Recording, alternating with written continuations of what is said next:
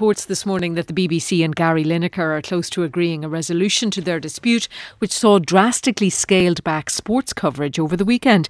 Lineker, who's the BBC's highest paid presenter and who has presented Match of the Day on the channel for over 20 years, tweeted criticism of the British government's asylum policy last week. Now, BBC management regard that as a breach of their impartiality rules. They suspended him from airtime, and that was a move which prompted other presenters, commentators, and pundits to pull out of any BBC football coverage over the weekend. We can talk to journalist and broadcaster Caroline Frost. Caroline, so what is the latest on this resolution potentially? Well, it looks as though um, these two parties are slowly coming back together. It was a bit of an ice age over the weekend with Gary Lineker sticking quite firmly to his belief that he is entitled to air his views on platforms beyond the BBC as he is a freelancer. He's not a member of staff and particularly not a BBC News person. However, Tim Davie, the Director General, has said that he has breached those guidelines um, with what he said about the government's immigration policy back, back last week. It seems like a universe ago now.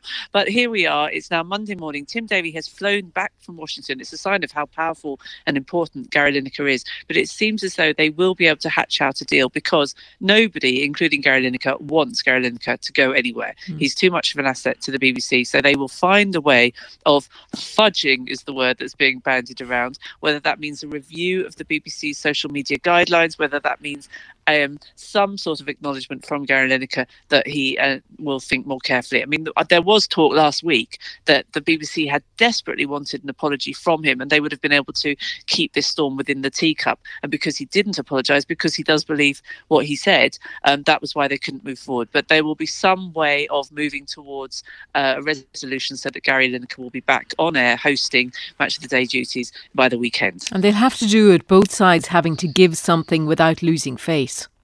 Well, yes. I mean, at the moment, Gary Lineker has the cards because he had such a staunch support network. All those sports presenters, commentators, pundits, support teams, all walking out in support at the weekend. Uh, it did look as though very much the onus was on Tim Davie and his fellow BBC executives to see what they could do to ensure that this doesn't happen again because it's such a bad look for the BBC. So, if anybody's going to have to stand down and not uh, without somehow losing a bit of face, I think it is those BBC execs. And the BBC, would you say it's damaged, more damaged than certainly Gary Lineker has been by this? Oh my goodness, they're just they're stuck, aren't they? They're they're sort of eh, between a rock and a hard place because if they they keep him, um, and they support him, then they're going to be forever.